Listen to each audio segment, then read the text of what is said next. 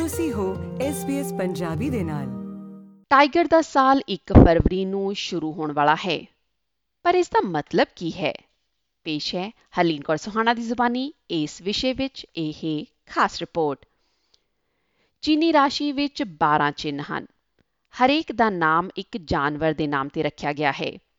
ਅਤੇ 12 ਸਾਲ ਦੇ ਚੱਕਰ ਵਿੱਚ ਹਰ ਇੱਕ ਜਾਨਵਰ ਨੂੰ ਇੱਕ ਸਾਲ ਨਿਰਧਾਰਤ ਕੀਤਾ ਗਿਆ ਹੈ।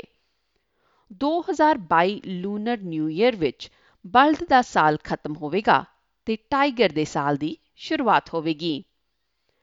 ਟਾਈਗਰ ਬਹਾਦਰੀ ਨਾਲ ਜੁੜਿਆ ਹੋਇਆ ਹੈ। ਟਾਈਗਰ ਦੇ ਚਿੰਨ੍ਹ ਨਾਲ ਸੰਬੰਧ ਰੱਖਣ ਵਾਲਿਆਂ ਵਾਸਤੇ ਕਿਹਾ ਜਾਂਦਾ ਹੈ ਕਿ ਉਹ ਆਜ਼ਾਦੀ ਦੀ ਕਦਰ ਕਰਦੇ ਹਨ ਅਤੇ ਨਿਆਂ ਦੀ ਮਜ਼ਬੂਤ ਭਾਵਨਾ ਰੱਖਦੇ ਹਨ। ਚੰਦਰ ਕੈਲੰਡਰ ਦੇ ਅਨੁਸਾਰ ਨਵਾਂ ਚੀਨੀ ਰਾਸ਼ੀ ਸਾਲ ਜਨਵਰੀ ਜਾਂ ਫਰਵਰੀ ਵਿੱਚ ਸ਼ੁਰੂ ਹੁੰਦਾ ਹੈ। ਇਸ ਲਈ ਜੇਕਰ ਤੁਹਾਡਾ ਜਨਮ ਜਨਵਰੀ ਜਾਂ ਫਰਵਰੀ ਵਿੱਚ ਹੋਇਆ ਹੈ, ਤਾਂ ਤੁਸੀਂ ਪਿਛਲੇ ਸਾਲ ਦੀ ਨਿਸ਼ਾਨੀ ਵੀ ਹੋ ਸਕਦੇ ਹੋ। ਫੈਂਗਸ਼ੂਈ ਮਾਸਟਰ ਅਤੇ ਸਲਾਹਕਾਰ ਐਡਗਰ ਲੌਕਟਿਨ ਯੰਗ ਚੀਨੀ ਜੋਤਿਸ਼ ਦੀ ਗੁੰਝਲਤਾ ਬਾਰੇ ਵਧੇਰੇ ਜਾਣਕਾਰੀ ਦਿੰਦੇ ਹਨ। ਇੱਕ ਵਿਸ਼ਵਾਸ ਹੈ ਕਿ ਲੋਕਾਂ ਨੂੰ ਉਹਨਾਂ ਦੇ ਰਾਸ਼ੀ ਸਾਲ ਦੇ ਦੌਰਾਨ ਮਾੜੀ ਕਿਸਮਤ ਦਾ ਸਾਹਮਣਾ ਕਰਨਾ ਪੈਂਦਾ ਹੈ। ਪਰ ਲੌਕਟਿਨ ਅਨੁਸਾਰ ਇਹ ਇੰਨਾ ਸਰਲ ਨਹੀਂ ਹੈ। ਇਸ ਬਦਕਿਸਮਤੀ ਦਾ ਅੰਧ ਵਿਸ਼ਵਾਸ ਉਸ ਤੱਤ ਨੂੰ ਧਿਆਨ ਵਿੱਚ ਰੱਖਣ ਵਿੱਚ ਅਸਫਲ ਰਹਿੰਦਾ ਹੈ ਜੋ ਰਾਸ਼ੀ ਦੇ ਚਿੰਨ ਨਾਲ ਸੰਬੰਧਿਤ ਹੈ।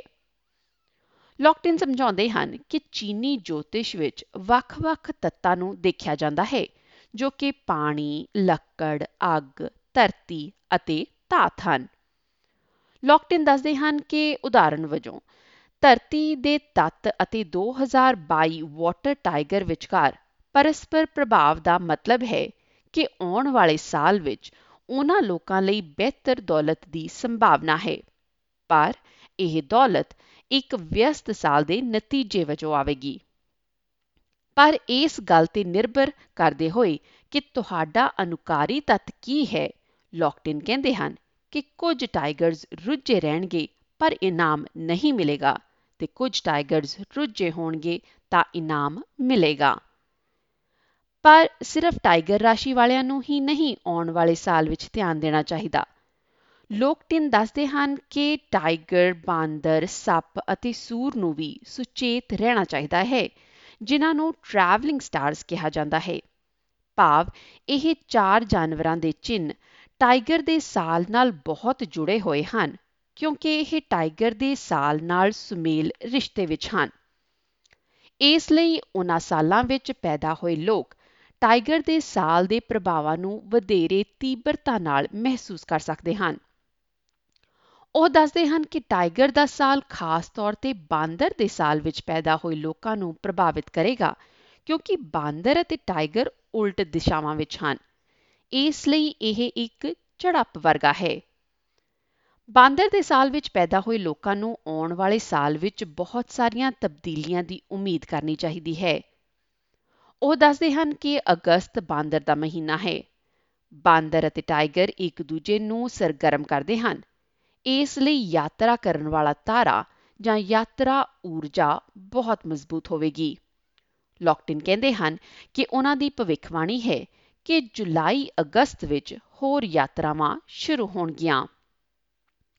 2022 ਦਾ ਟਾਈਗਰ ਦਾ ਸਾਲ ਪਾਣੀ ਦੀ ਤੱਤ ਨਾਲ ਮੇਲ ਖਾਂਦਾ ਹੈ। ਲੌਕਟਿਨ ਸਮਝਾਉਂਦੇ ਹਨ ਕਿ ਪਾਣੀ ਡਰ ਨੂੰ ਦਰਸਾਉਂਦਾ ਹੈ। ਇਸ ਕਾਰਨ ਯਾਤਰਾ ਸਾਲ ਦੇ ਦੂਜੇ ਅੱਧ ਤੱਕ ਦੁਬਾਰਾ ਸ਼ੁਰੂ ਹੋਣ ਦੀ ਸੰਭਾਵਨਾ ਨਹੀਂ ਹੈ। ਜਦੋਂ ਯਾਤਰਾ ਮੁੜ ਸ਼ੁਰੂ ਹੋਵੇਗੀ, ਤਾਂ ਲੌਕਟਿਨ ਨੇ ਭਵਿੱਖਬਾਣੀ ਕੀਤੀ ਹੈ ਕਿ ਇਹ ਖੁਸ਼ੀ ਲਿਆਵੇਗੀ। ਲੌਕਟਿਨ ਕਹਿੰਦੇ ਹਨ ਕਿ ਟਾਈਗਰ ਅੱਗ ਦਾ ਜਨਮ ਸਥਾਨ ਵੀ ਹੈ ਤੇ ਅੱਗ ਊਰਜਾ, ਆਨੰਦ ਅਤੇ ਖੁਸ਼ੀ ਹੈ। ਇਸ ਲਈ ਅਗਲੇ ਸਾਲ ਤੋਂ ਖੁਸ਼ੀ ਦਾ ਜਨਮ ਹੋਵੇਗਾ। ਲੌਕਟਿਨ ਦੱਸਦੇ ਹਨ ਕਿ ਚੀਨੀ ਜੋਤਿਸ਼ ਇਹ ਮੰਨਦਾ ਹੈ ਕਿ ਅਸੀਂ ਕਿਸਮਤ ਦੇ ਤਿੰਨ ਪੱਧਰਾਂ ਦੁਆਰਾ ਸ਼ਾਸਨ ਕਰਦੇ ਹਾਂ।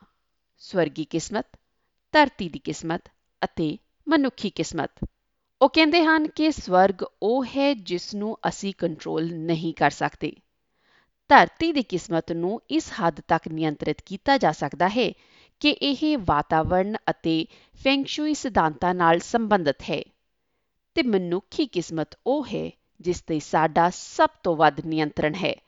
ਭਾਵ, ਕਿਵੇਂ ਤੁਸੀਂ ਵਿਵਹਾਰ ਕਰਦੇ ਹੋ ਤੇ ਤੁਸੀਂ ਆਪਣੀ ਦੇਖਭਾਲ ਕਿਵੇਂ ਕਰਦੇ ਹੋ। ਇਹ ਜਾਣਕਾਰੀ SBS ਨਿਊਜ਼ ਦੀ ਜ਼ੋਈ ਵਿਕਟੋਰੀਆ ਦੀ ਮਦਦ ਨਾਲ ਪੰਜਾਬੀ ਵਿੱਚ ਹਰਲੀਨ ਕੌਰ ਸੁਹਾਣਾ ਦੁਆਰਾ ਪੇਸ਼ ਕੀਤੀ ਗਈ ਹੈ। ਕੀ ਤੁਸੀਂ ਇਸ ਤਰ੍ਹਾਂ ਦੀਆਂ ਹੋਰ ਪੇਸ਼ਕਾਰੀਆਂ ਸੁਣਨਾ ਪਸੰਦ ਕਰੋਗੇ? Apple podcast Google podcast Spotify ਜਾਂ ਜਿੱਥੋਂ ਵੀ ਤੁਸੀਂ ਆਪਣੇ ਪੋਡਕਾਸਟ ਸੁਣਦੇ ਹੋ।